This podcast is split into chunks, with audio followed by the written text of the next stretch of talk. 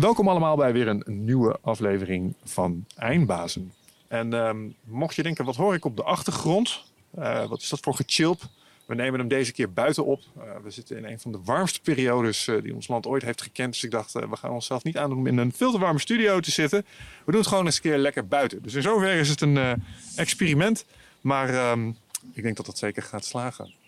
Vandaag zit tegenover mij Annedien Hoen. En uh, Annedien kwam zeer warm aanbevolen door een van onze voormalige gasten, Martijn Aslander. En als iemand als Martijn dat soort dingen aanraadt, dan luister ik. Um, en we gaan vandaag ontdekken waarom dat is. Uh, maar um, Annedien um, heeft al een aantal dingen gedaan. je hebt onder andere een bedrijf dat heet House of Progress. En ja. ik, ik, heb op je LinkedIn nou, zitten kijken. Inmiddels heet dat Elling Hoen. Dat is eigenlijk dezelfde samenstelling, hetzelfde team. Oké. Okay. maar met een nieuwe naam, eigenlijk al een tijdje.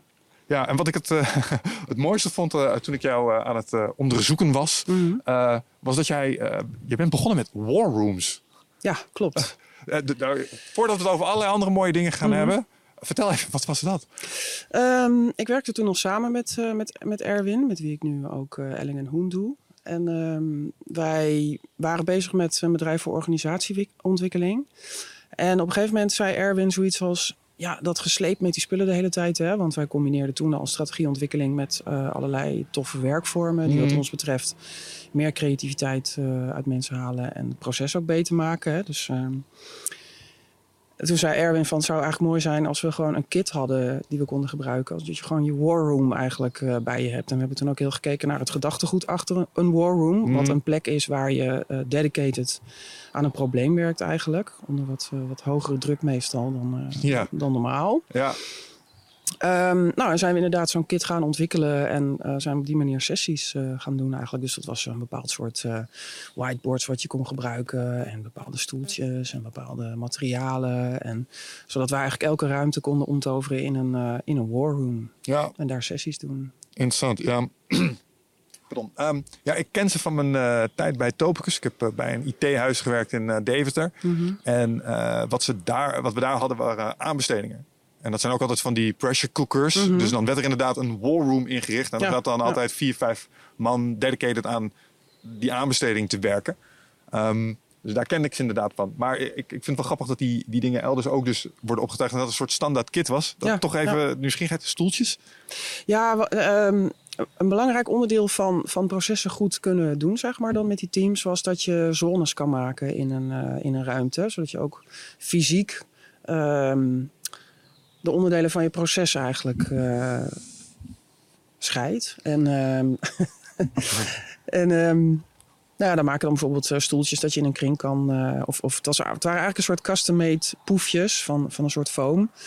Die je dan in, in cirkel kan zetten bijvoorbeeld. Ja. Of dat je een soort breakout plekje in je, in je ruimte hebt. Ja, want nog even, en dan gaan we door naar mm. de andere ja, zones. Want wij zaten gewoon met z'n allen aan de werktafel. En dat was uh, gewoon bikkelen. En iedereen ja. is op zijn laptop. En, nou, je kan je bijvoorbeeld voorstellen dat je een zone hebt waar je in een cirkel zit. Op die, uh, op die, op die poefjes, zeg maar. Um, en daarna doorgaat naar een volgende activiteit. En dat kan bijvoorbeeld een kaart zijn op een tafel. Waar je in beeld brengt wat je uitdaging is. En daarna kan je met z'n allen overgaan naar een plek waar boards staan. Waar je dingen opplakt. En zo moet je dat voorstellen eigenlijk. Ja, ja, ik snap het. Zodat je ook mentaal, uh, mentaal steeds even de shift weet te maken. Hè? Want uh, het is natuurlijk ook wel verleidelijk om gewoon te gaan zitten beuken op een probleem. Mm -hmm. um, en dat dachten wij dat het beter was uh, om dat niet op die manier aan te pakken. Ja, is dat ook zo gebleken? Ja, zeker. Ja, ja werkt heel goed. Het is interessant hè, hoe een, setting, set en setting is super bepalend ja. voor de uitkomst van ja. een boel dingen. Ja. ja grappig hoe de kleine inrichting van een kamer al een verschil maakt in de output die gegenereerd kan worden in zo'n kamer. Ja, het is natuurlijk ja, het, uit, het uiteinde van, een, van zo'n filosofie is hoe je de ruimte inricht. Maar er zit natuurlijk ook, uh, ja, er zit er natuurlijk zeker vernuft achter eigenlijk ook. En uh, er is een hele beroemde war room in uh, Londen. Die was van Churchill. En die had ergens in een bunker had hij ook zo'n plek met om van die kaarten. En waar ja. hij dan, weet je wel, de poppetjes verschoof. En het gaat ook over die ja, die plek waar je met z'n allen bij elkaar komt en, en, en aan, ja, aan je uitdaging werkt eigenlijk. Ja, interessant. Leuk. Ik, ik had het mezelf niet vergeven als ik het niet op zijn minst even nagevraagd had. maar laten we het eens hebben over um, een van je huidige projecten. Um, ik heb een, uh, een manuscript in mogen kijken, waar je Mhm. druk mee bezig bent geweest. En dat ging over katalytisch leiderschap. En ehm, ik denk dat ik, eh, na het document doorgenomen te hebben, een beetje begrijp waar je, welke kant je uit wil. Maar ik ben Mhm. echt super benieuwd naar jouw eerste uitleg sowieso van wat, wat katalytisch eigenlijk is. Ja, katalytisch is een, is een begrip wat we kennen uit, eh, uit de scheikunde. Eh, wat een stof is die een proces van tussen andere stoffen versnelt en in gang zet. En ehm, nou, die metafoor heb ik, eh, die gebruik ik voor hoe je dat in, met mensen en processen en eh, uitdagingen kan doen eigenlijk. Hmm. En hoe je dus als mens een, eh, een transformatieve rol kan spelen in, binnen die grote uitdagingen. Ja, want ehm, wat, ik, wat ik vooral fijn vond aan jouw manier van kijken naar zeg maar, de vraagstukken die ons eh, straks voorliggen als maatschappij, misschien zelfs wel als beschaving, zijn ook groot en versnellen ook. Mhm, Kijk, in de prep hadden we het even over klimaatsverandering, mhm. eh, AI. Allemaal ontwikkelingen die veel sneller als we hopen een directe impact gaan hebben op onze dagelijkse realiteit. En om dat te gaan navigeren, ben ik altijd een beetje bang dat huidige leiderschapsstructuren niet meer voldoen. Ja. En wat ik fijn vond aan jouw manuscript was, dit is een, een manier van werken met die grote onzekerheden. Mhm. Kun je daar eens iets meer over vertellen? Hoe, hoe die visie zo tot stand is gekomen? Ik heb een soort van eh, talent om te zien wat er eh, om de hoek ligt qua ontwikkelingen. Het kan zijn dat ik eh, weak signals goed weet op te pakken of goed kan extrapoleren. Van als dit gebeurt, dan betekent dat dus dat. En ik heb een soort. ehm, dan heb ik de neiging om te gaan nadenken van hoe kunnen we daar nou als, als, als mensen mee omgaan. En dan met name ook als, eh, als maatschappij en als, in dit geval dus ook als leiders. Want ja, daar, daar moet volgens mij wel, eh, wel iets gebeuren op dat niveau ook. Ehm, en ik was over aan nadenken van hoe kan je nou... Het, het, antwoord moet eigenlijk uit onszelf komen nu. Dus we, we kunnen niet meer onze toevlucht nemen tot, eh, tot allerlei technieken en tools die gewerkt hebben in hoe het tot dusver ging. Dus hoe kom je nou tot iets nieuws eigenlijk dan? Hmm. En dan was ik daarover aan nadenken van hoe kom je nou tot een, ehm, wat ik dan verandersymmetrie noem.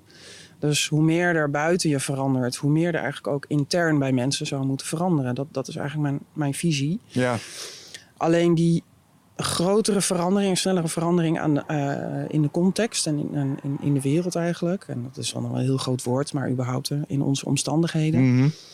Ehm, daarin zag ik niet echt ook de, het antwoord binnen mensen en organisaties om daar voldoende mee te kunnen omgaan. En dat mensen toch een toevlucht nemen eigenlijk tot eh, ja, wat ze kennen. Dus dat dan nog maar weer een creatieve sessie tegenaan gooien of dan een, eh, een groot bureau inhuren om dan maar chocola te maken van, eh, van wat er gebeurt. Ehm, maar dat, het antwoord zit volgens mij ook wel echt in mensen. Dat ze, dat ze meer in zichzelf gaan ontwikkelen. Ehm, en op enig moment zag ik een lezing van Chip Conley. Ik weet niet of je hem kent. Hij, eh, hij heeft ook al boeken geschreven. En hij heeft nu de, hoe heet dat ook alweer? De Academy for Modern Elders of iets dergelijks eh, opgericht. En hij, hij zei iets van: eh, A catalytic question can unlock a lot of potential. Of iets dergelijks. En toen, ja, ik weet niet of je dat kent. Maar dat je dan ineens, je hoort zo'n woord en dan iets in je denkt van: ja, maar dit is iets. Dit is, Paradigm hier, shift. hier gebeurt iets. Ja, dat woord catalytic question dacht ik, ja, maar dat, daar zit iets in. En je, kan- je kan niet heel makkelijk uitleggen van wat is nou een catalytic, catalytic question. Dat is iets of een katalytische vraag dus. En dat is, het is een vraag die iets in gang zet in mensen. Het is, het is niet een, een, een heel plat vraag-antwoord spelletje waar gewoon een goed of een slecht antwoord op is. Het gaat over iets in beweging zetten ook in Mhm. mensen. En het mooie daaraan vond ik dat je eigenlijk een katalytische vraag eigenlijk alleen maar kan stellen vanuit eigen wijsheid ook. Anders zou de vraag te plat zijn. Hè? Dus eh het is een soort van wonderlijk fenomeen in vragen dat ze ehm, ook iets zeggen over de vraagsteller. Mhm. Toen ben ik zo eens gaan, gaan spelen met dat woord eigenlijk. Hè? Want eh, woorden zijn werelden. Dus ik dacht van wat, is daar, wat zit daar eigenlijk voor wereld achter dat woord katalytisch? Uh, kwam er ook achter dat in het, in, de, in het Engels taalgebied catalytic veel meer gebruikt wordt, ook als die metafoor van dingen in beweging zetten uh, als mens of als organisatie, dan we in Nederland uh, gebruiken.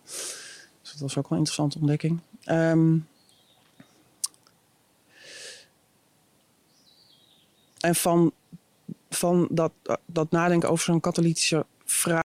Hey eindbazenluisteraar, dankjewel dat je zit te luisteren naar deze podcast. Ik onderbreek hem eventjes voor een hele belangrijke boodschap. Of misschien liever gezegd een uitnodiging. Want op 24, 25 en 26 mei dan is er weer een nieuwe editie van Ride of Passage. Dat is mijn retreat voor persoonlijke ontwikkeling. En speciaal voor de mensen die op zoek zijn naar, ja, naar, helderheid. Of dat ze lastig bij hun gevoel kunnen komen. Dat ze moeilijke beslissingen moeten maken. En dat ze zo ontzettend in hun hoofd zitten ja, dat ze er eigenlijk gewoon niet meer goed uitkomen. Of dat ze misschien al heel lang in een, ja, een soort van oud gevoel zitten. Dat ze dat gevoel willen transformeren. Of misschien wil je gewoon een oud stuk achter je laten. Ergens een punt achter zetten. En ja, zoek je misschien heling op iets wat, wat je te lang hebt weggeduwd of, of hebt vermeden.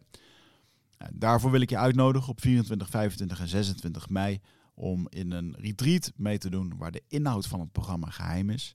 Waar de belofte is dat het oncomfortabel wordt. Want jij begrijpt als geen ander dat als je die volgende stap wilt maken, ja, dan zul je uit de comfortzone moeten komen. En ik garandeer je, laat mij dat proces begeleiden met jou voor drie dagen. En je leven zal daarna nooit meer hetzelfde zijn. Gemiddeld beoordelen de deelnemers het met een 9,2.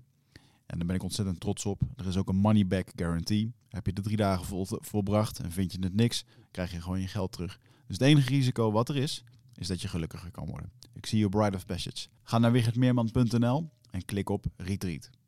Klikte dat ineens met mijn vraagstuk van hoe kan je nou die verandersymmetrie vergroten eigenlijk? Hoe kan je als mens mhm. um, meer in beweging krijgen en meer, meer oplossingen vinden en meer richtingen uh, gaan ontdekken. Mhm. En ook meer in mensen activeren eigenlijk. Meer van hun eigen wijsheid en kennis en inzicht en, uh, en vermogens eigenlijk. Ja.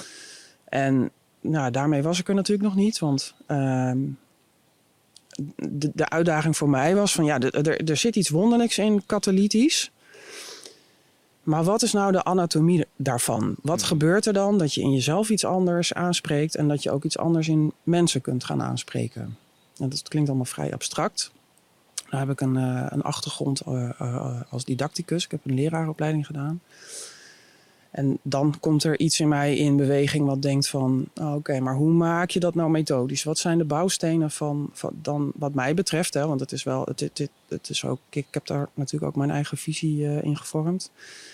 Wat zijn nou die bouwstenen en wat, um, wat heb je dan te doen en te ontwikkelen? Mm -hmm. En, en um, ja, daar, daar volgt de katalytisch leiderschap uh, uit. Ja.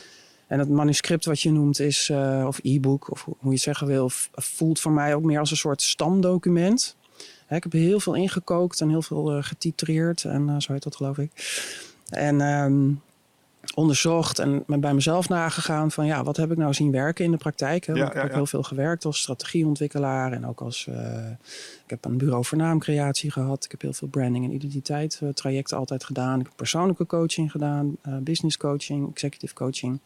Wat heb ik nou zien werken in, in, dat soort processen? En dat heb ik geprobeerd samen te vatten in dat manuscript. Ja, duidelijk. Een aantal dingen waar ik het over uh, zou willen hebben. Um, ik ben heel benieuwd naar de basisbouwblokken. Ik ben zelf ook een uh, modeldenker. Ze hebben me bij Topicus wat architecturele neigingen zeg maar, aangeleerd als het gaat om denken in raamwerken en zo. Dus het klinkt alsof je een soort effectief raamwerk voor het managen van grote veranderingen in contexten. Of dat nou team, organisatie, mm -hmm. onderneming of misschien zelfs wel land zou kunnen zijn. Mm -hmm. Um, maar iets wat je, wat je helemaal aan het begin zei van je uitleg, en daar ben ik ook benieuwd naar, was: je hebt een talent om te zien wat er net om de hoek ligt. Mm -hmm. Zou je mij eens een uh, korte duiding kunnen geven van wat jij verwacht dat er ons voor ligt op middenkorte termijn? -hmm. Wat het is, is dat ik eigenlijk al een tijdje zeg: er komt een tsunami van verandering op ons af. Yes, yes. En wat nu meer aan de hand is, is dat dat dus inderdaad aan het uitkomen is. En dat ik zelf ook gemerkt heb van, nou ja, goed, dus wat ik eigenlijk al een tijdje zei, eh, is aan het gebeuren. En dat, is, dat gebeurt natuurlijk ex- exponentieel. En ik had zelf ook niet allemaal eh, voorzien in wat voor mate het eigenlijk ineens allemaal eh, zou gaan schuiven. Hoewel er ook heel veel mensen zijn die dat ook al wel voorzien. Soms al wel 30 jaar, zeg Mhm. maar. Ehm, ja, dus het, het, het is wat er nu aan de hand is eigenlijk. Daar, ja, daar is niet, daar is in die zin niet een nieuwe voorspelling eh, of een nieuwe iets over te zeggen. Het is alleen, ik, ik, ja, ik denk wel dat. ehm, Nou, wat versnelt er bijvoorbeeld volgens jou op dit moment? alles. Ja, dat kan ik niet met je oneens zijn. Ehm, nou, er, versnelt, er versnelt eigenlijk op het niveau van dat we er geen grip meer op hebben van alles. En eh, inhoudelijk eh, weten we de thema's wel. Dus eh, klimaatverandering, AI. ehm, nou ja, dat zijn denk ik wel de ehm, het politiek en geopolitiek. Gebeurt er natuurlijk ook een heleboel. Ehm, aan de andere kant zie je ook dat, dat, dat mensen zelf aan het eh, eh, veranderen zijn. En dat er wat luikjes open gaan en wat en ogen geopend worden. Dus het, ehm, aan de gebeurteniskant gaat alles sneller en, en, en met meer impact. Ook in de, ja, de ontwikkeling van mensen zelf eigenlijk. Mhm. Ja, en zijn die, ben ik altijd wel benieuwd naar als mensen die nadenken over de toekomst. Hoe disruptief mag je eh, de komende periode verwachten? Dus kijk, eh, als je het hebt over klimaatsverandering, het idee was dat we over bijvoorbeeld 100 jaar zouden er bepaalde dingen gaan gebeuren. Eh, namelijk poolkappen die smelten, zeewaterspiegels die gaan schuiven. Maar ik las recentelijk ook dat sommige zomers die pas over 30, 40 jaar verwacht worden, nu plaatsvinden. En ehm, nou, je zei het er straks in de prep ook, hey leuk, Flevoland. We mogen nooit vergeten waar dit vandaan gekomen is Mhm, en waarom mhm. Nederland Nederland heet. mhm. Dus zitten wij binnen 10 jaar in tentenkampen in de Duitse bergen? Of eh, moeten we niet zo apocalyptisch? Want dat, dat grapje wat ik de hele tijd probeerde te maken is het eerste wat ik dacht toen ik jouw katalytisch leiderschap las. Is ik, oh, cataclysmisch leiderschap. Want eh, we staan nogal wat eh, dingen voor de deur. Hoe disruptief verwacht jij dat het wordt?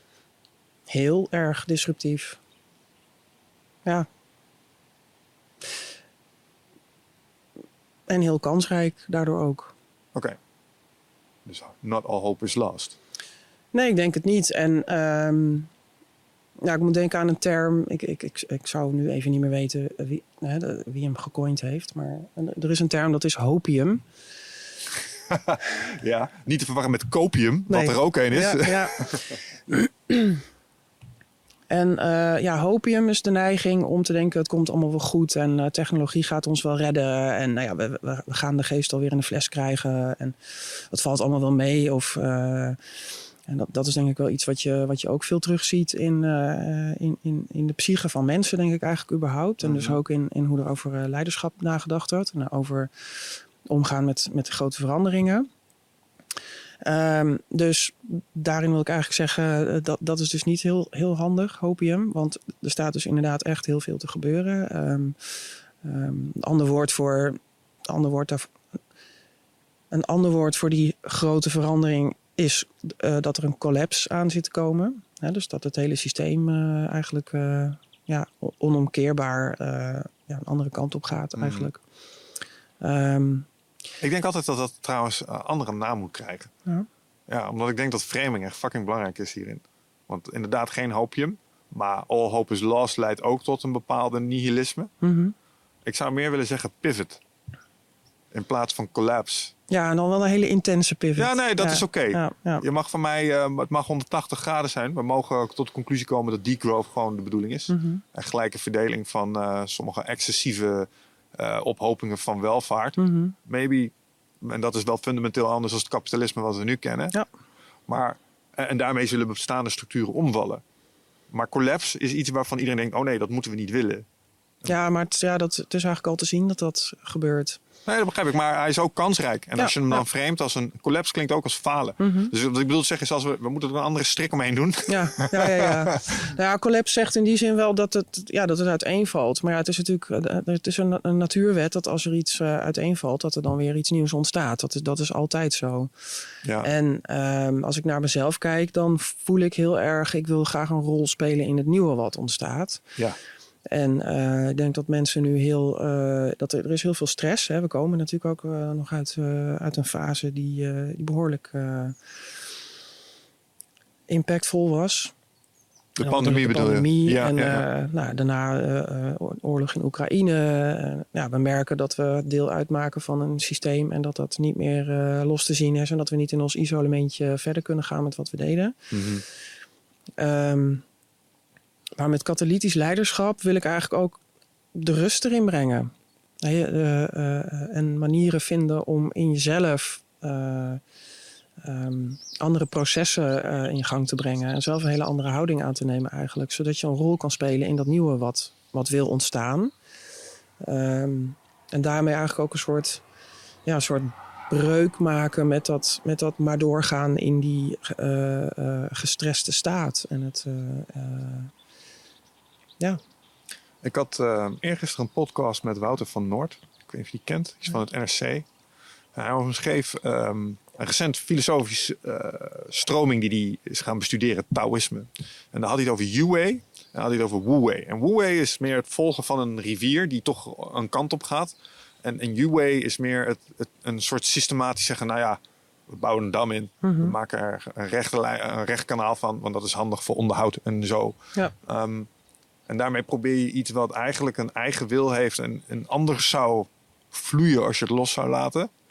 eh, hou je daarmee in toom. En hij zegt, soms is het beter om naar die andere kant te gaan. Gewoon meegaan met de stroming. Ja, daar in, in, in, in die bewoordingen zit natuurlijk een soort polariteit. Hè? Of je gaat heel erg bepalen, of je gaat met de stroom mee. Exact, dat, En- dat is ook de dualisme. ja, en wat die- ik eigenlijk zeg is eigenlijk wel in de stroom stappen.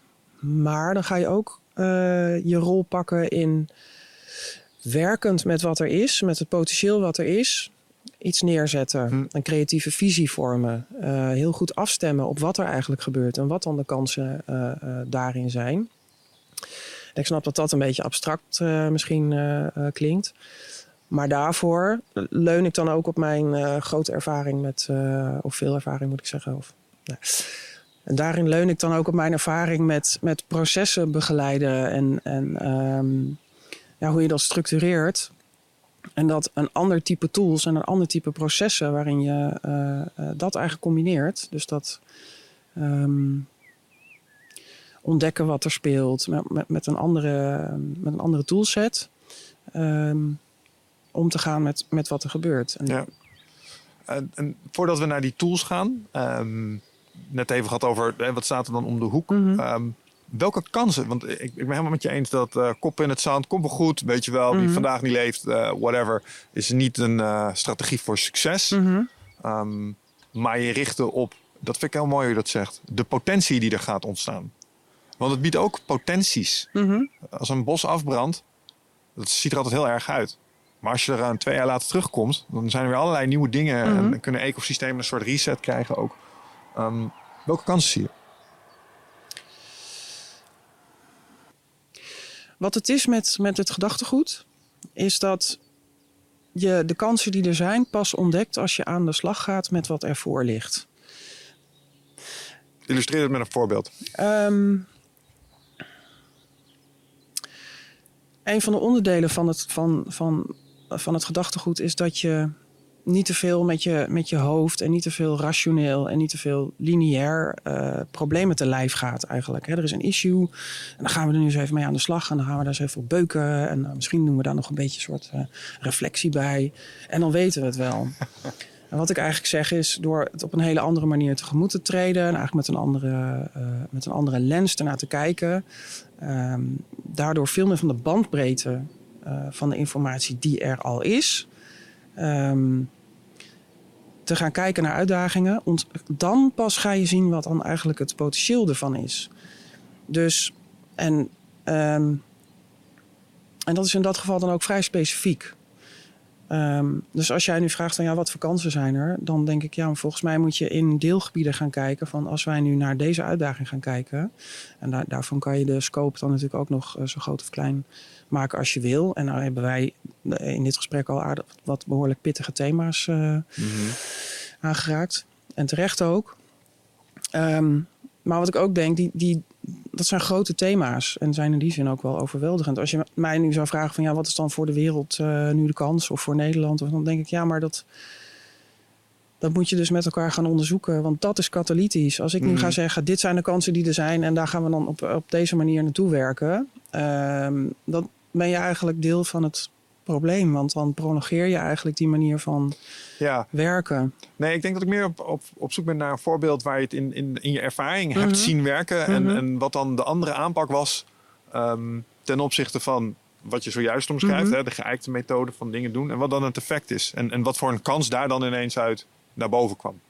Nou, ik denk dat, uh, en dan wil ik het niet al te meta maken, maar dat mijn eigen uh, manier van werken om tot, tot gedachtegoed rondom katholietisch leiderschap te komen een voorbeeld is. Want ik merkte zelf hoe ik het, wat ik tot dusver deed, uh, dat werkt wel, maar dat is volgens mij niet waar de kansen zitten.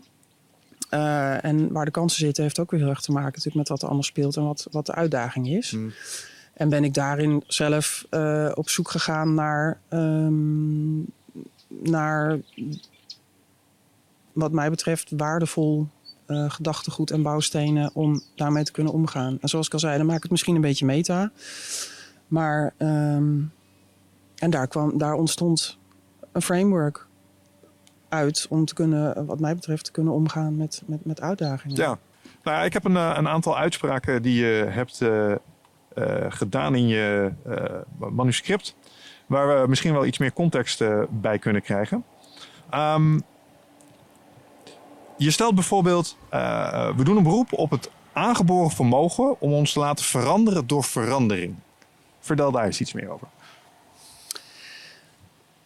We zijn als mensen, en dat, dat is meer een soort antropologische uitgangspunt eigenlijk, hebben we twee vliegwielen. Dat is overleven en creëren. Mhm.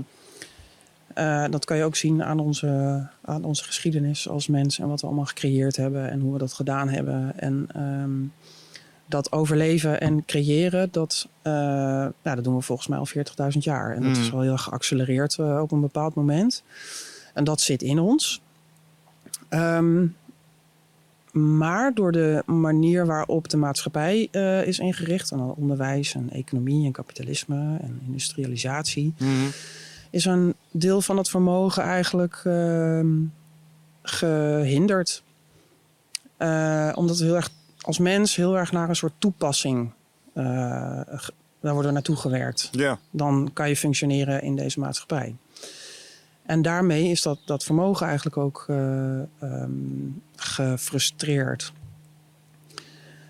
Maar als je kijkt naar um, hoe mensen om kunnen gaan met grote verandering, dan zie je dat bepaalde mensen in staat zijn om zelf te shapeshiften als omstandigheden daarom vragen.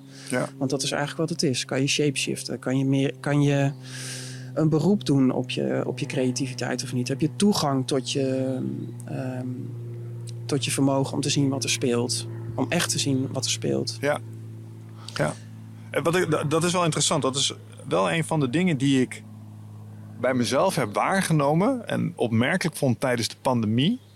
Hoe snel er knoppen om kunnen gaan in je psyche. Mm Op het moment dat er een omstandigheid is, zoals bijvoorbeeld, oh, we hebben nu een lockdown en we hebben social distancing.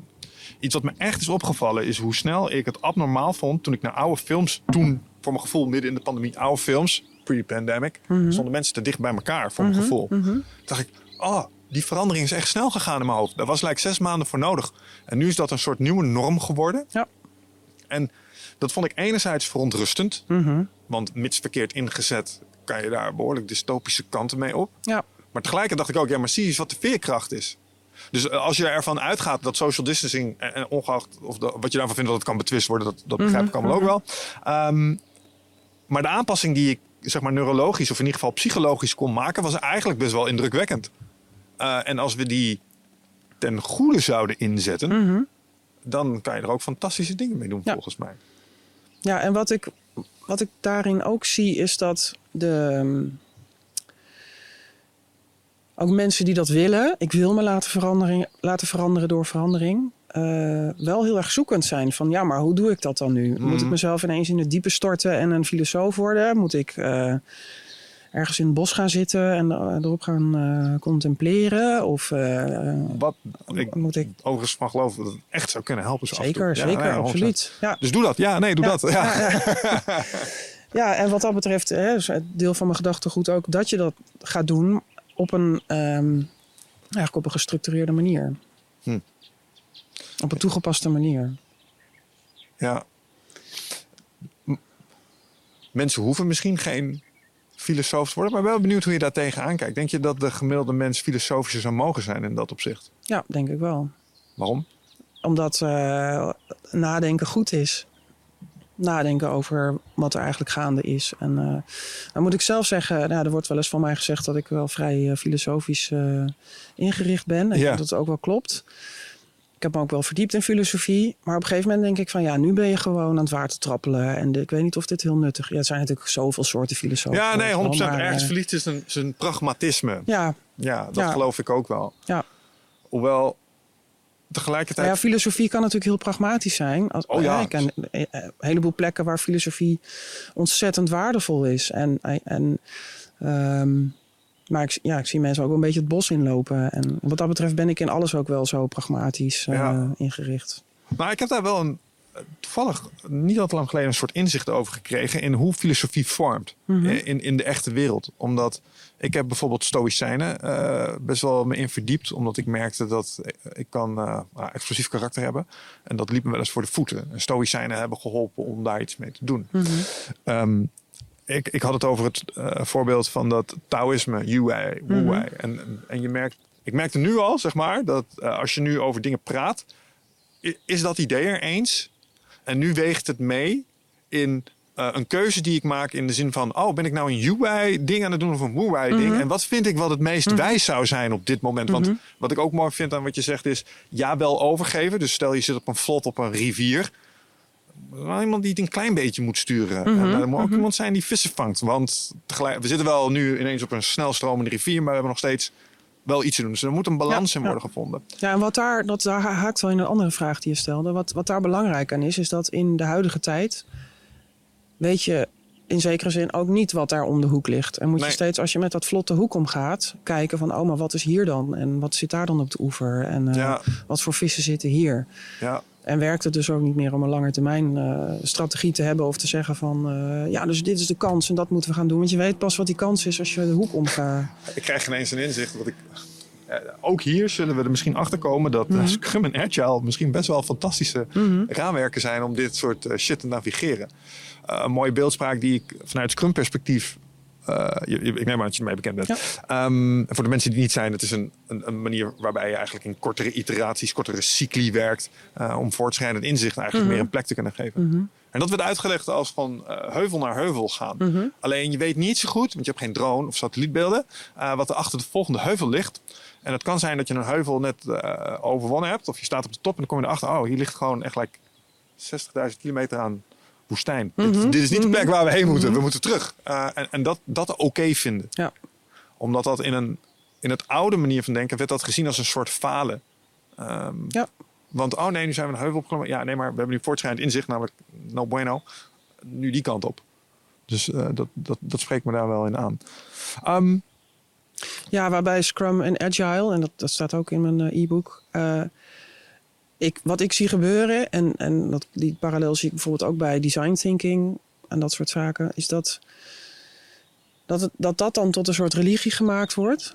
En dat, ook dat het eh, een hele mentale, rationele exercitie is eigenlijk. En ehm, dat er weinig aan sensemaking gedaan wordt wat dat betreft. Dus je, wat er gebe- het is eigenlijk bedoeld om steeds je, je, je contact met de realiteit, dus wat er echt gebeurt, ja, te versterken. Wat gebeurt er? Wat gebeurt er? Hoe gaan we daarmee om? Maar dan wordt er nog steeds, dat, dat wordt eigenlijk nog steeds gebruikt dan om, eh, om, om, re- om reactief te zijn. Alleen dan op een net wat. Ik zeg niet dat het altijd zo is hoor, maar als je agile en scrum en design thinking, dat soort dingen, tot religie maakt. Dus daar dogmatisch in wordt eigenlijk. nee, en te dat- weinig aan sensemaking doet en te weinig aan afstemmen doet en te weinig aan... Ja, daar ontbreekt dan ook volgens mij die, die, die factor in mensen van hun eigen creativiteit en veel meer openstaan voor, voor alle soorten informatie en input die er zijn. Ja, ik denk dat, ik hoor het je zeggen. Eh, Ik denk dat alleen, ehm, het is wel een onderdeel van deze, om het even meta te houden, deze werkelijkheid navigeren. Mhm. Dus, dus, oh, ik, ik loop hier door een veld. hey, er is nu een sloot. Ja. I gotta deal with this. Dus Mhm. daar is het super geschikt voor. Nou, wat heel essentieel is, dat je als mens dus iets anders in jezelf gaat aanspreken. Want alleen maar, oh, we zijn nu hier en wat gaan we er dan mee doen? Je hebt volgens mij een, een soort innerlijke ehm, proceswijsheid ook eh, toe te passen daarin. En, en, en sensitiever te zijn op wat er gebeurt, dan alleen maar te kijken wat hier gebeurt. En Maar- daarmee omgaan. Het is verleidelijk om te denken dat als we dan maar agile gaan omgaan met uitdagingen, zoals eh, iets wat zich voordoet, zoals een rivier die we moeten oversteken. ehm, om dan wendbaar te gaan denken. Of eh, dan moeten we gaan brainstormen. Of dan gaan we, gaan we co-design doen. Of eh, co-creatie. Eh. Maar wat ik eigenlijk ook zeg is dat je veel meer in dat moment moet afstemmen wat er allemaal gebeurt.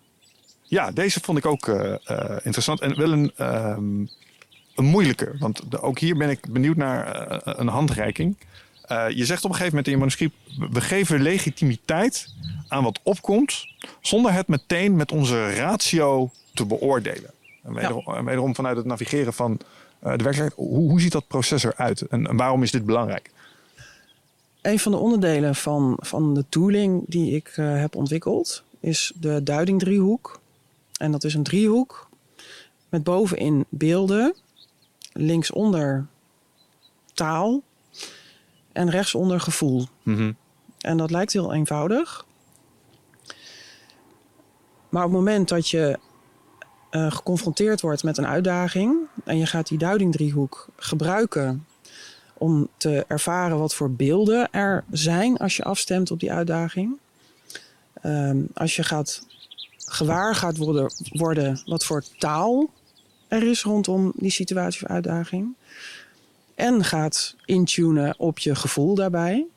Wat, wat, wat meer is dan, dan puur je emotie. Eh, vaak is het ook een combinatie van beelden en een gevoel. Of van taal wat iets met je gevoel doet. Mhm. Ehm, op het moment dat je met, met een andere lens naar die situaties gaat kijken, ehm, komen er dingen op. Maar we zijn zo gewend om meteen eh, te beoordelen: dit is goed, dit is niet goed, Mhm. eh, dit is de oplossing, dit is niet de oplossing. Ehm, ben je eigenlijk dus al meteen aan het discrimineren wat wel iets is en wat niet iets is. Maar daarmee draai je vaak eigenlijk al meteen de kansrijke dingen en de dingen die informatie voor je hebben, wat een oplossing zou kunnen zijn, eh, de nek om.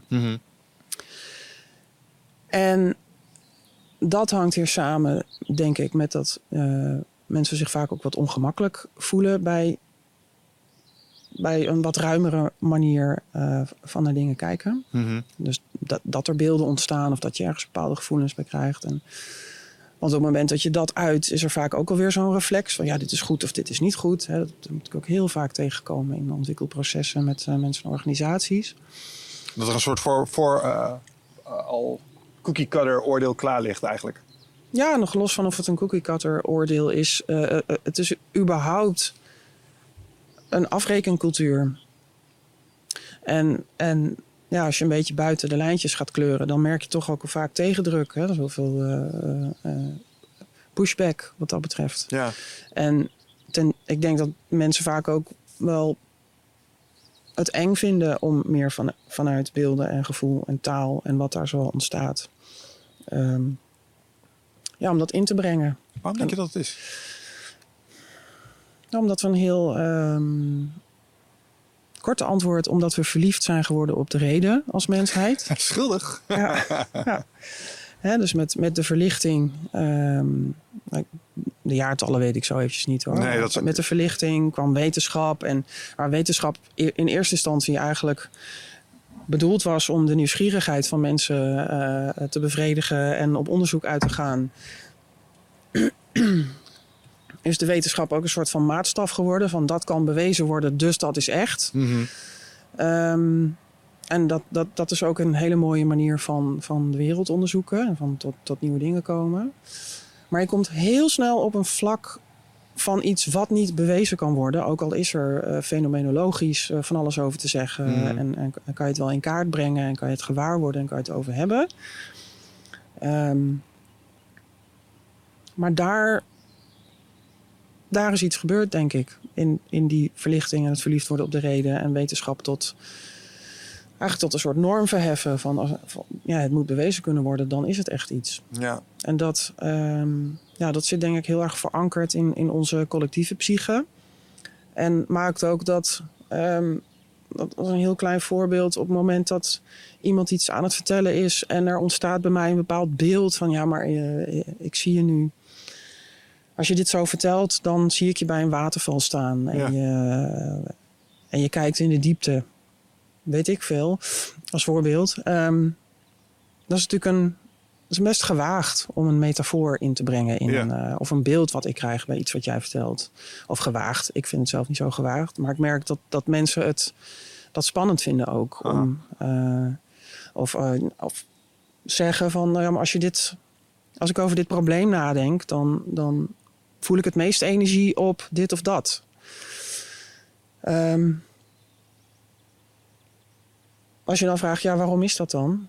Dan is dat soms moeilijk uit te leggen. Ja. Dus dan laten we het maar. Want ja, nou, dat is natuurlijk, ja, Ja, ja zo- grappig dat je het zegt. Ik zat een eh, documentaire te kijken over Arnold Schwarzenegger. hm, En eh, de- die vertelt op een gegeven moment over eh, in zijn omslag naar het acteur worden, moest hij zijn geest herconditioneren om het oké te vinden, om gevoel te ervaren, want dat heb je nodig om te kunnen acteren, want anders word je, ja, kon je ook komisch Mhm. zien. Hij was niet zo goed in het begin. mhm. Ehm, maar daarvoor was hij natuurlijk een, een bodybuilder. Dat, dat misschien wel, als je het hebt over ehm, op een bepaalde manier gewoon systematisch dingen moeten doen, is de enige manier om dat te bereiken. De, de, de- en, ja, gevoelens waren daar niet relevant, want missie. Ehm, en, en, en hij heeft het daar ook over. En dat, dat, vervolgens zie je dat zodra hij wel die gevoelens een plek begint te geven, eh, verandert ook de hele chemie in de persoon Arnold Schwarzenegger. En wordt hij expressiever en dat soort dingen. Eh, waardoor je zou kunnen zeggen dat hij en het klinkt natuurlijk heel stom om over mensen, maar een soort van waardevoller is geworden. Mhm. Door, door die emoties daar een plek in te geven. Ja, Ja, en wat eigenlijk, dat voorbeeld wat je nu noemt, vind ik eigenlijk ook weer heel metaforisch voor hoe überhaupt ehm, dingen nu worden aangepakt. Want Arnold Schwarzenegger is natuurlijk een heel masculien eh, Mhm. type. en dan wordt in, je, in contact raken met je gevoel en dat vanuit je gevoel doen als heel feminien beschouwd. En die dichotomie, die, die, die tweedeling, of dat, dat, dat, dat dualisme zou neerzetten. Wat volgens mij ook weer uit die eh, heel erg reden gebaseerde wereld eh, voortkomt. Ja, dat is volgens mij ook een beetje een fuik waar we inlopen. Hè? Dus het is of ehm, hoe you wij of hoe wij. Het is Mhm. of masculien of feminien. Eh, dat zei jij niet hoor, maar nee, dat zie ik ik, gebeuren. hè? ik Dus- me afvragen of dat zo is inderdaad. Maar Ja. ik, ik, begrijp de vergelijking die je maakt. Ja. Nou, het enige wat ik moet zeggen is dat eh, ik zag het in, in de context zoals jij het omschrijft. Mhm. Een, een beweging van het eh, iets meer eh, controlerende naar eh, dus de reden heel erg de Mhm. voorkeur geven naar iets meer emotie toevoegen. En dat dan zie je inderdaad dat de dingen veranderen. Ja, het gaat vooral over de combinatie, denk ik ook. Ja, Dus ja. het gaat niet over alleen. Nou, nu, nu ga ik meer eh, vanuit mijn gevoel dat doen. Het gaat ook over welke beelden zie ik, welke metaforen zijn er, hoe gebruik ik taal. Is dat bijvoorbeeld probleemtaal of potentieel taal? Dat eh, hoorde ik jou zelf ook zeggen, Ja, hè, van ja, dat. Dat, dat het frame heel belangrijk is. Dat het niet alleen maar een frame is, maar een wezenlijk andere manier van naar dingen kijken. Daar wil ik even op inhaken trouwens. Mhm. Want ik vind het mooi dat je het in je model hebt opgenomen. Omdat ik ook een eh, zeer sterke... eh, ik bewonder taal. Mhm. Zo moet ik het zeggen. Ik vind het feit dat wij iets zijn wat uitdrukking kan geven met geluidsklanken aan iets. eh, en daarmee het ergens inplaatsen waardoor het duidelijk wordt voor anderen. En nou kunnen we er ineens iets mee. Ik denk dat dat onderschat wordt. Eh, en ik denk dat ik ook heel belangrijk vind. ehm, dat, dat dit de reden is waarom het belangrijk is dat je bijvoorbeeld een hele grote woordenschat hebt. Mhm. Omdat het je vermogen eh, vergroot om, die, om preciezer te zijn in wat Ja. je probeert te duiden. Ja. Hoe kijk jij tegen taal in, in de context van je eigen duidingsdriehoek aan? Woorden zijn werelden. Ja, dat zei je. Ja, ja. Ja. En die werelden kunnen we volgens mij op een veel betere manier eh, gebruiken om dingen op te wekken en om eh, naar de realiteit te kijken. Het werkt natuurlijk ook omgekeerd. Hè? Dus je, eh, je kijkt naar de wereld en dan gebruik je taal om daar iets over te zeggen. Je kijkt binnen in jezelf en dan gebruik je taal om daar iets over te zeggen. Mhm. Ehm, maar er zit ook een soort disconnect eigenlijk tussen het ervaren van de wereld en het dan omzetten naar taal. ja. Dus hoe fijnzinniger je je binnenwereld in kaart kan brengen. En hoe fijnzinniger, en dus inderdaad ook met een rijker vocabulaire, maar ook al met een andere lens eigenlijk, Ja. eh, kunt kijken. Hoe rijker het wordt wat je daarover te vertellen hebt. Dat grijpt ook weer terug op wat we zeiden over eh, dat we verliefd zijn geworden op de reden. Taal, en dan bijvoorbeeld eh, naar de Nederlandse taal, als je naar de Nederlandse taal kijkt, die is behoorlijk platgeslagen en behoorlijk eh, Hmm. Eh, kaal geworden, vind ik. Ehm, we betoveren taal eigenlijk niet echt meer. Ah, dankjewel dat je dit zegt, jongen. Dit is een van mijn grootste ergernissen. Omdat, weet je wat ik leuk vind? Nou, Mooie lange volzinnen met eh, fantastische complexe bijwoorden neerzetten. Mhm. Want dat vind ik mooi. Ja, want daar- ja. daarmee kan ik laten zien. Ik vind het leuk om eloquent te zijn. mhm. Maar er is me zo vaak verteld, gast, je moet het simpeler houden. Je moet niet zoveel moeilijke woorden Ja, gebruiken. ja, hou maar het ik- makkelijker. Kan ja, deze ja. zin in eh, twee kortere zinnen Ja. worden vertaald? En Ja. ik denk altijd, ja, maar je kan toch even de moeite doen om een zin te volgen, want hij meandert zo lekker als Ja. ik hem zo doe. Ja. Maar dan moet ik dat weer, ja, ik wil niet zeggen dumb it down, maar dumb it down. Ja, ja. en, en dan denk ik, ja, maar degene die het leest, flex nu een bepaalde spier niet, omdat ik keter naar zijn huidige onvermogen. Ja. Maar het is zo. ehm, ik denk dat, dat, we, dat we ook geleerd hebben om best wel denklui te zijn. Ja. En ehm, nou, ik snap het woord niet meteen, dus laat maar. Ja, Eh, stop. Maar de- alle moeite ligt bij de zender. Dank je. Ja, en dat. als je van nature inderdaad wat eloquenter bent, of eh, goed bent met taal, of daar ook eh, wat poëtischer in bent dan anderen, of creatiever, ja, dan kom je inderdaad vaak tegen dat. Er zit ook een soort consumentengedrag in, de Mhm. ontvanger. Ja, ik snap het niet meteen. Leg het even makkelijk uit. En dat, dat haakt ook weer in op dat jij net vroeg van hoe ziet je framework er dan uit? Dan krijg ik een beetje een, eh, een eh, ja, dan blokkeert dat een beetje. Omdat Mhm. ik denk van ja, maar eh, het, het is er wel natuurlijk.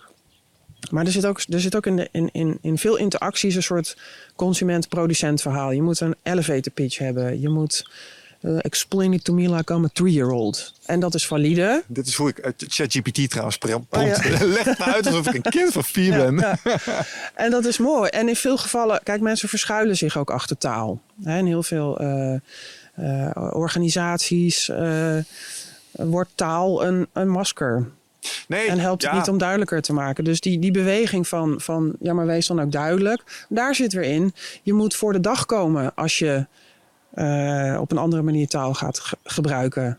Ehm, dat hangt weer samen met hoe je er zelf in staat. Met of je eerlijke woorden durft te gebruiken. Ja, en nee, je- dat, da- daar raak je wel iets. Want waar ik ook ehm, en misschien ten onrechte wel eh, eh, in mijn carrière een soort trots in heb gevoeld, is mijn vermogen om te spindokteren. Mhm. Ik was echt heel goed in bepaalde dingen op een bepaalde manier neerzetten in taal, zodat het beetje ambigu was waar de fout nou eigenlijk echt lag, terwijl die overduidelijk bij ons was. Maar dat probeerde ik dan diffuus te maken Mhm, met mhm. woorden. En daar was Mhm. ik best wel goed in. Ehm, Nou ja. en, en daar, ik kan me echt heel goed voorstellen dat daar de Argus Mhm. eh, voor, eh, voor al die complexe, misschien soms wat overwollige eh, teksten vandaan komt. Maar tegelijkertijd, ik ben wel voor je, ik interpreteer het, maar ergens mag er ook wel een drempel liggen. Dus er mag moeite gedaan worden. Mhm. En ik weet dat bepaalde obscure manuscripten zeer ontoegankelijk zijn, maar wel hele grote waarheden bevatten.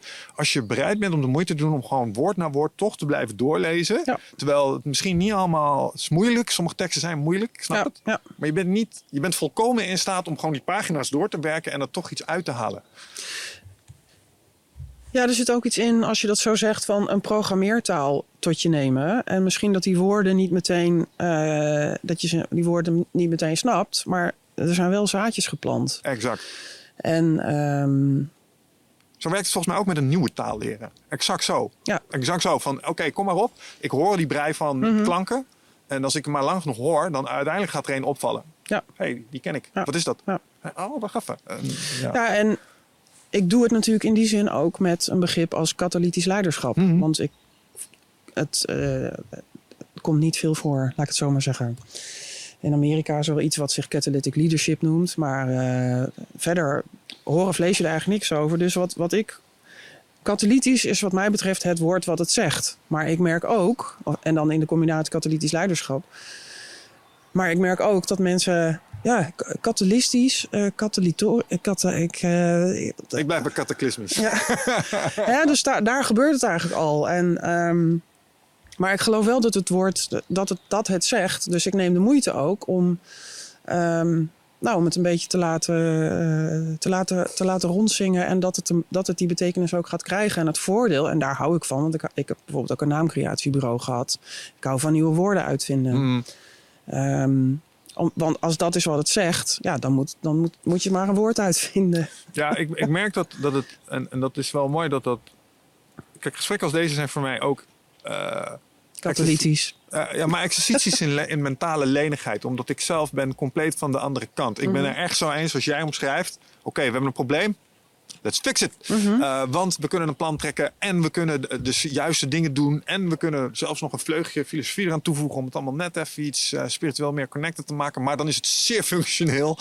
Ehm, Maar is dat de andere kant? Of is dat dan ook de. nou, het is de combinatie, denk ik inmiddels. Maar wat het, wat het eigenlijk is, is een uiting van een behoefte aan een vastomlijnd eh, speelveld, zodat we een gevoel van controle hebben. Mhm. En, de, en de paradox is juist dat we een tijd tegemoet gaan waarbij dat gewoon een schijn is.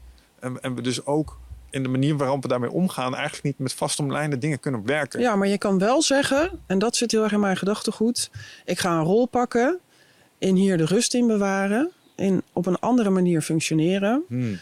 zodat er iets nieuws kan ontstaan. En ik ga dat begeleiden. Het is bijna iets shamanistisch. Je, je, je glundert nu een beetje. Ja. Ben je geïnspireerd door, eh, door shamanistische invloeden? Want daar kan je heel open over praten. Mhm. Wij hebben shamanen in de studio Mhm, gehad. mhm. Met verentooi en alles. Dus, Ik, ik heb wel iets met shamanisme, laat ik het zo zeggen. oké. Ehm, maar ook woorden zijn werelden. Mhm. En wat ik probeer te voorkomen is met eh, mijn gedachtegoed heel veel werelden op te roepen.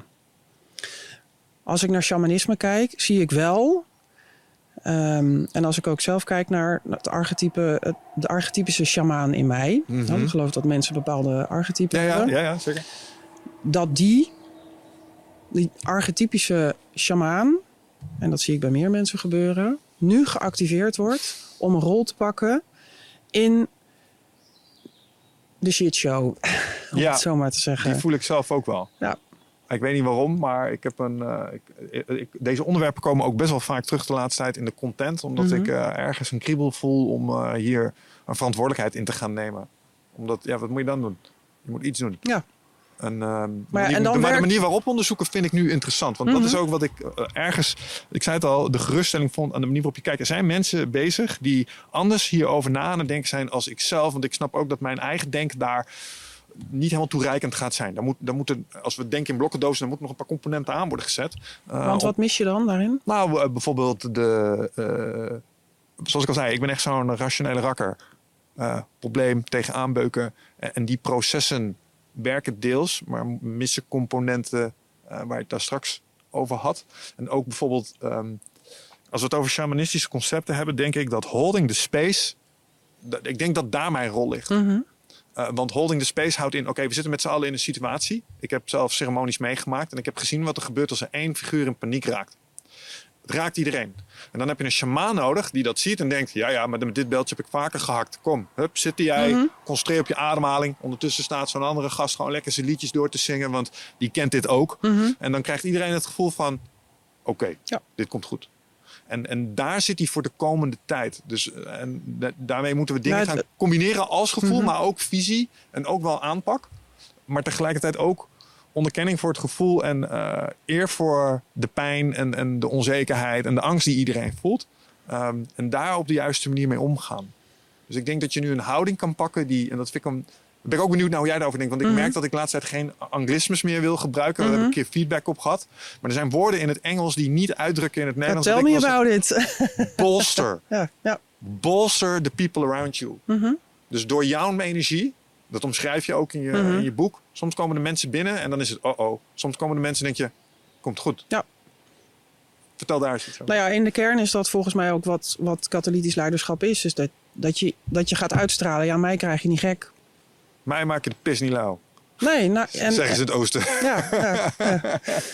Ehm, ik heb daarin ook gekeken naar, naar mensen die nu zich een soort van geactiveerd voelen. Van oké, nou dus het is hier. Hè? De mensen die het aanvoelden van er staat wat op stapel. En die worden eigenlijk zonder uitzondering eigenlijk heel rustig Ja. juist nu. En die merken wel dat er heel veel stressoren zijn en dat er van alles gaande is in het, in het, eh, in het veld. Maar ik zie best wat mensen die nu zoiets hebben van, nou ja, de, dus de tijd, is, eh, de tijd is hier en we gaan het doen. Ja, dat is hem. En die, die de an- anticipation, die de, Eager anticipation ergens. nou, die de spanning voelde al die tijd van, ja, maar de tijden gaan heel erg veranderen en eh, ook wel alarm sloegen, misschien ook niet altijd gehoord werden of te, te weinig. En nu, hè, dus nu is er een grote eh, verandering gaande. En het type mens wat dit zag aankomen en, en zelf ook denk ik wel ehm, al veel aan zelfonderzoek gedaan hebben en, en, en zelf veel ervaring hebben eh, op, de, op, de, op de rafelranden van, eh, van het leven hebben gelopen en Mhm. altijd nieuwsgierig zijn geweest naar allerhande manieren van naar de wereld kijken en zelf ook heel veel ervaring hebben opgedaan op dat, op dat vlak. Ehm, ja, nu meer, meer tooling hebben eigenlijk om te kunnen omgaan met, met eh, ongekende tijden. Ja, en misschien nu ook. ehm, als je er een hele vieze marketingterm voor gebruikt. De time to market is now. Mhm. Dus als je ooit met je ideeën effect wilde hebben. Kijk, toen iedereen nog eh, te, te comfortabel was. Omdat het, de, de afgrond was nog niet nabij genoeg. dacht iedereen het zal wel. Maar nu is de aarde vruchtbaar. I know. Dus, dus Ja. nu is er ineens ruimte voor deze ideeën. En wordt, Mhm. wordt ernaar geluisterd. Mhm. Dus daar, daar Maar ja, wat, wat het ook wel is, is dat er wordt, mensen zijn eh, eh, opener voor andere manieren om het te doen. Ja, Maar er is ook nog een heel hoog stressniveau. En we zijn nog niet heel erg hersteld van, van alles wat er in die pandemie gebeurt. Dus dat is eigenlijk een hele traumatische fase geweest. En we gaan we gewoon door. We pakken de draad weer op. Dus je ziet ook dat mechanisme in mensen van... Ja, maar voor sommigen, eh, zo heb ik het aan het begin van de pandemie genoemd, was het een psychedelische ervaring in slow motion. Mhm.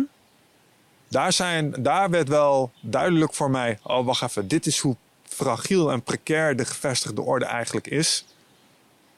Dat kan je maar beter laten gaan, Mhm. die, die zekerheid. En wat betekent dit dan voor wat ons nog voor ligt? Mhm.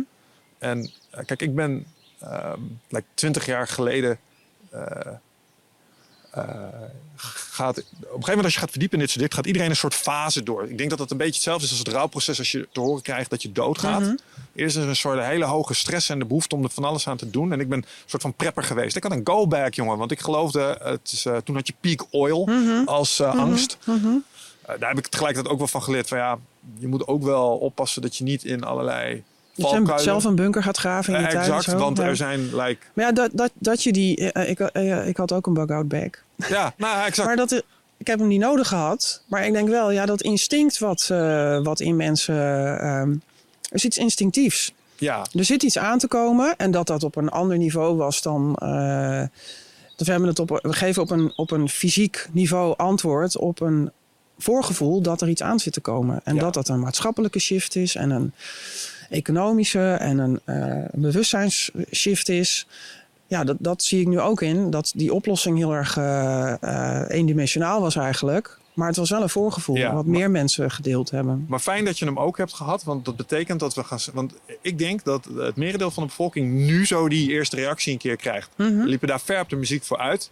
Alleen, eh, er zitten twee leringen in die ik, als je op het punt staat om dit te ondergaan, Mhm. ehm, toch even Wat wil bedoel je met dit ondergaan? Deze angstimpuls. Van, oh shit, ik moet iets gaan doen. Ik ga een camper kopen. Mhm. Fucking hell, ik ga eh, geblikt voer inslaan. Mhm. Eén, mocht je het nodig hebben, vraag je af wat je aan het doen bent. Want je stelt blijde alleen maar onnodig uit.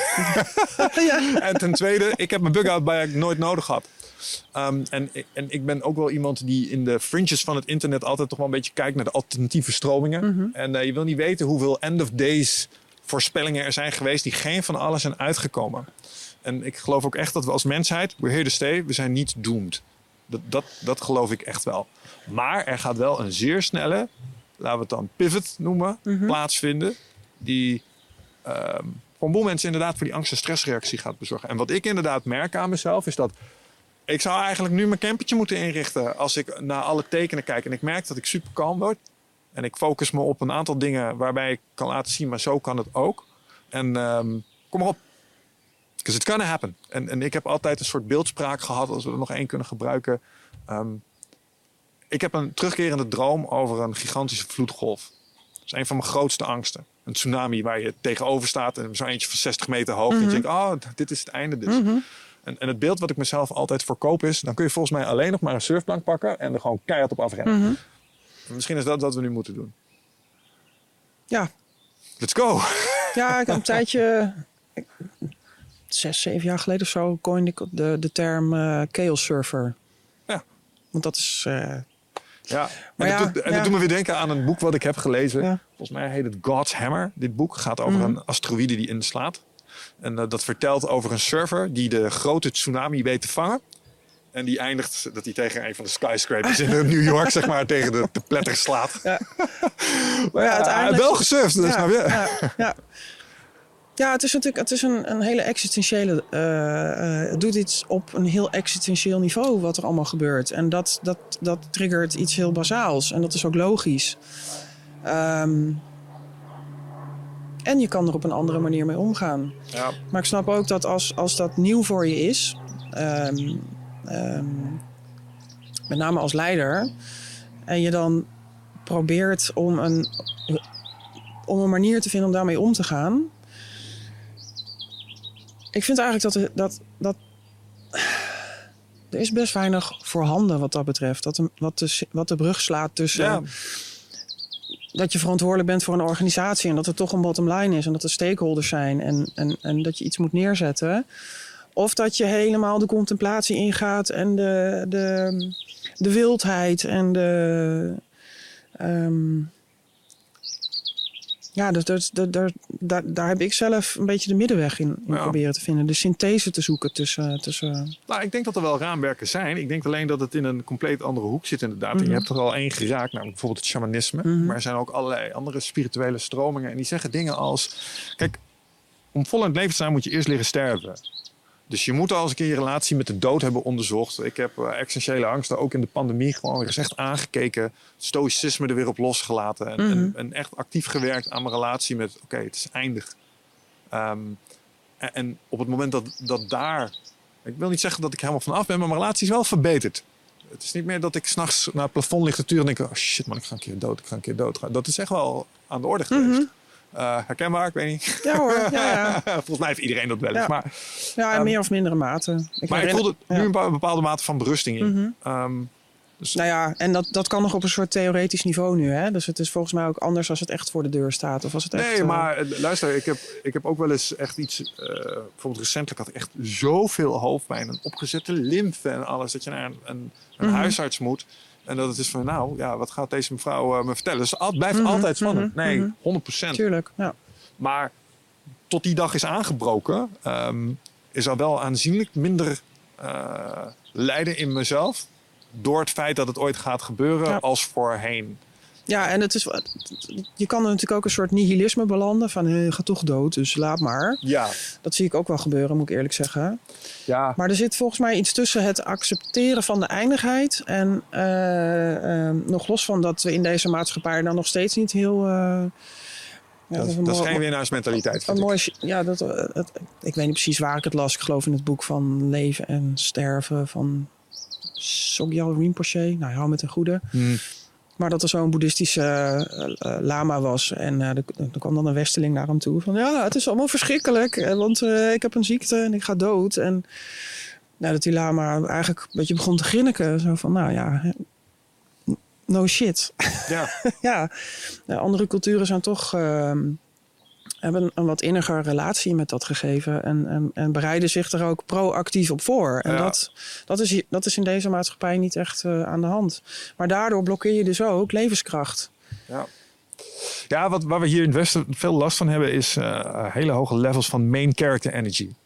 Zo allemaal Ja, de held ja. Mhm. in het eigen verhaal. En ik snap het, het is een heel krachtig patroon. Ik ben zelf ook een grote fan van, want het geeft veel richting aan wat je zou moeten doen, denk ik. Ik denk dat de monomythe, de, de classic hero, Mhm. heroic journey, een soort eh, archetypische instructie is voor hoe je te gedragen. Mhm. Ook in deze setting zou je er prima op los kunnen laten. Ja, alleen die call to eh, adventure, die negeren mensen best wel, Ja. heb ik het idee. Maar dat komt omdat ze de reluctance verkeerd interpreteren. Je wou geen, eh, geen anglicisme meer doen, hè? Nee, maar, maar hij werkt uit. Maar de, de- kijk, er, is een, eh, er zit een weerstand op de, op de roep tot actie. Mhm. En de meeste mensen denken dat die weerstand, ehm, zeg maar, een indicatie is van dat het slecht is voor ze. Maar je moet juist snappen Maar het dat. is ook doodeng, let's ja, face nee, it. nee, maar Eh, je moet juist snappen dat telkens als je je zo voelt. Nou, kijk eens. Volledige harmonie met de natuur. Ja. En hem dan opeten. Krekelproteïnes. Ja.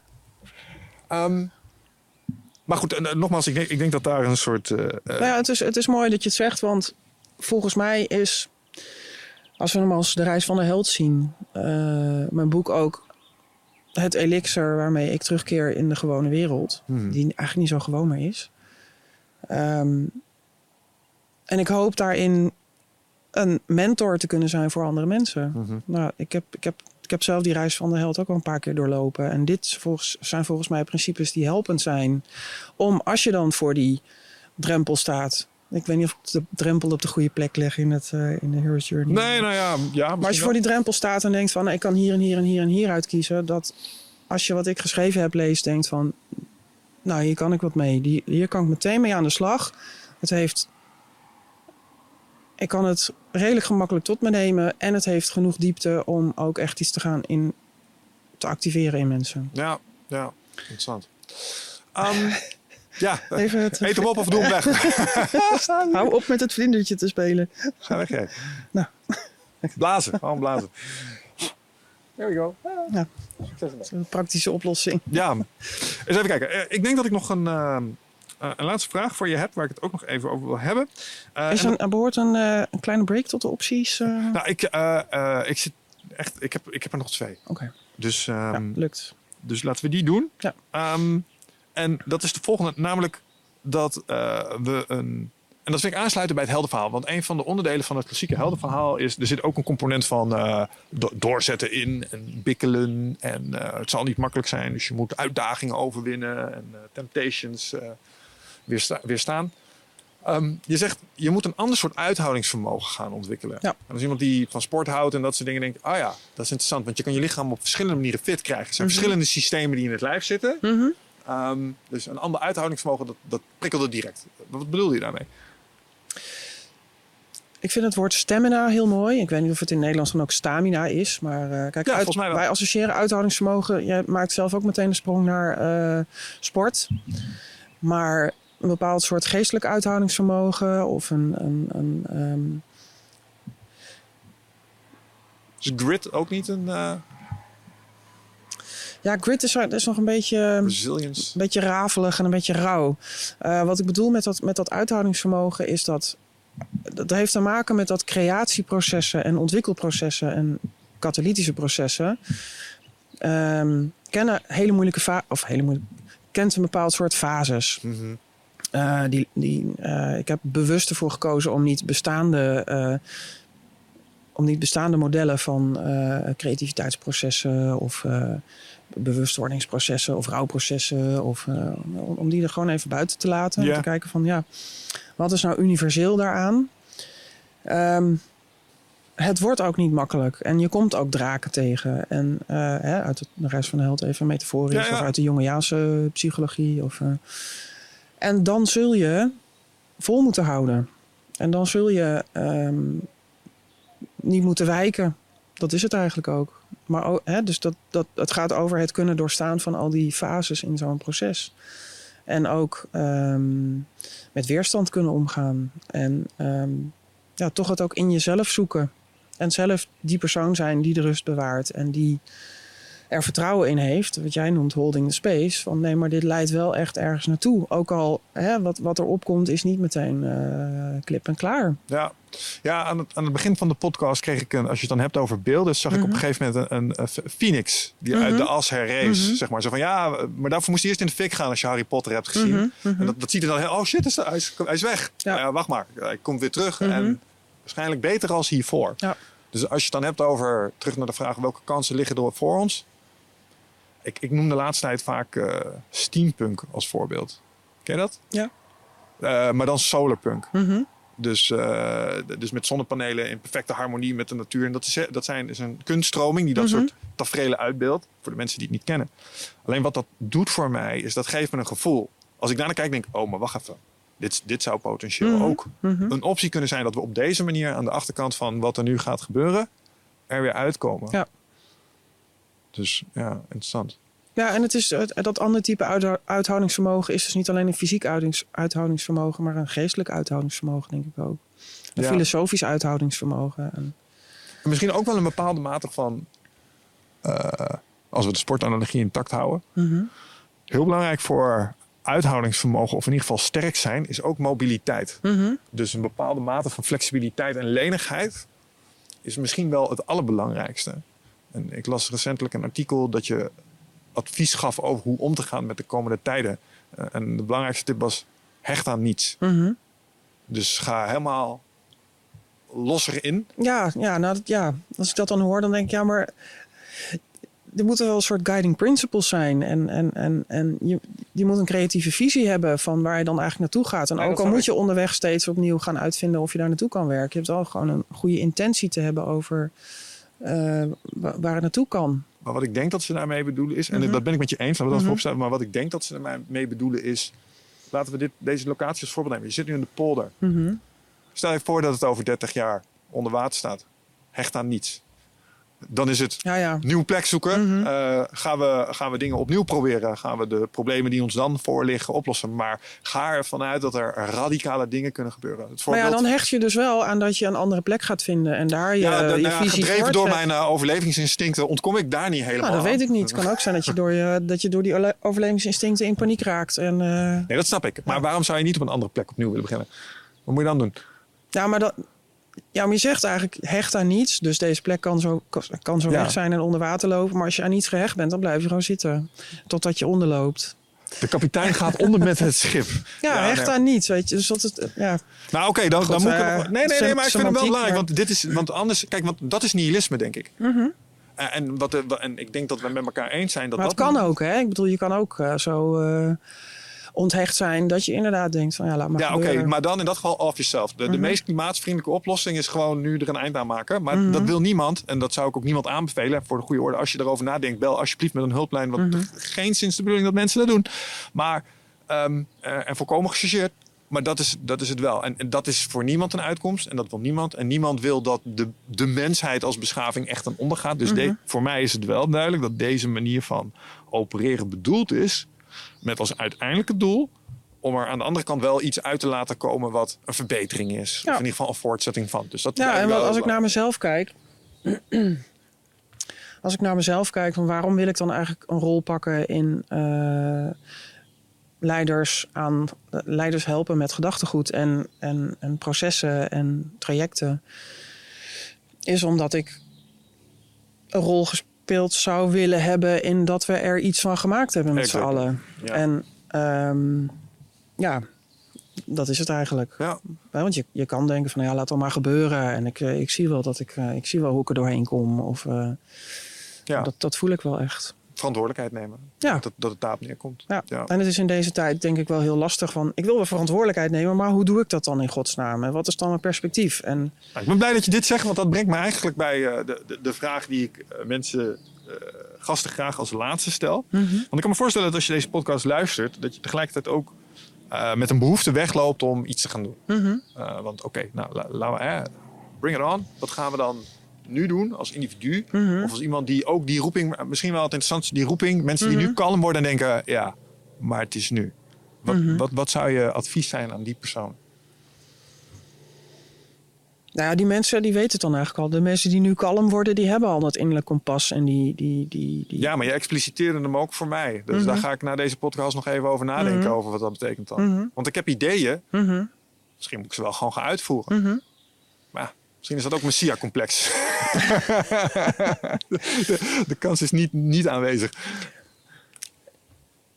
Ik zou het dan vooral, denk ik, hebben over mensen die, dat, wel- die nu kalm worden en denken van ja, maar dit, eh, dit zag ik al aankomen. En, eh, ehm, of die nu kalm worden. Ik bedoel, het, is helemaal niet, denk ik, dat, dat, dat die mensen heel erg rustig. eh, Nee, maar wel actiebereid. Dus eh, een soort... Ja, en ook denken van wat je ook zegt, bring it on. En eh, we gaan iets doen. En volgens mij gaat het dan over iets, iets neerzetten en daar je rol in pakken. Hmm. En ehm, de neiging is natuurlijk om heel erg in vorm te denken. En dan ga ik een concept neerzetten. En dat heb ik natuurlijk zelf in zekere zin ook gedaan. Om een soort aan, aanknopingspunten te geven Ja. om er iets mee te gaan doen. heb je ook nodig. Precies. En ehm, het was voor mij ook best wel werk om, om, om dat dus ook grijpbaar te maken. En dat ook bouwstenen te maken waar je dan concreet mee aan de slag kan. Mhm. Al zal dit door sommigen ook nog een beetje als eh, misschien wat filosofisch of abstract. Of, eh, Maar ik denk vooral als, als moeilijk.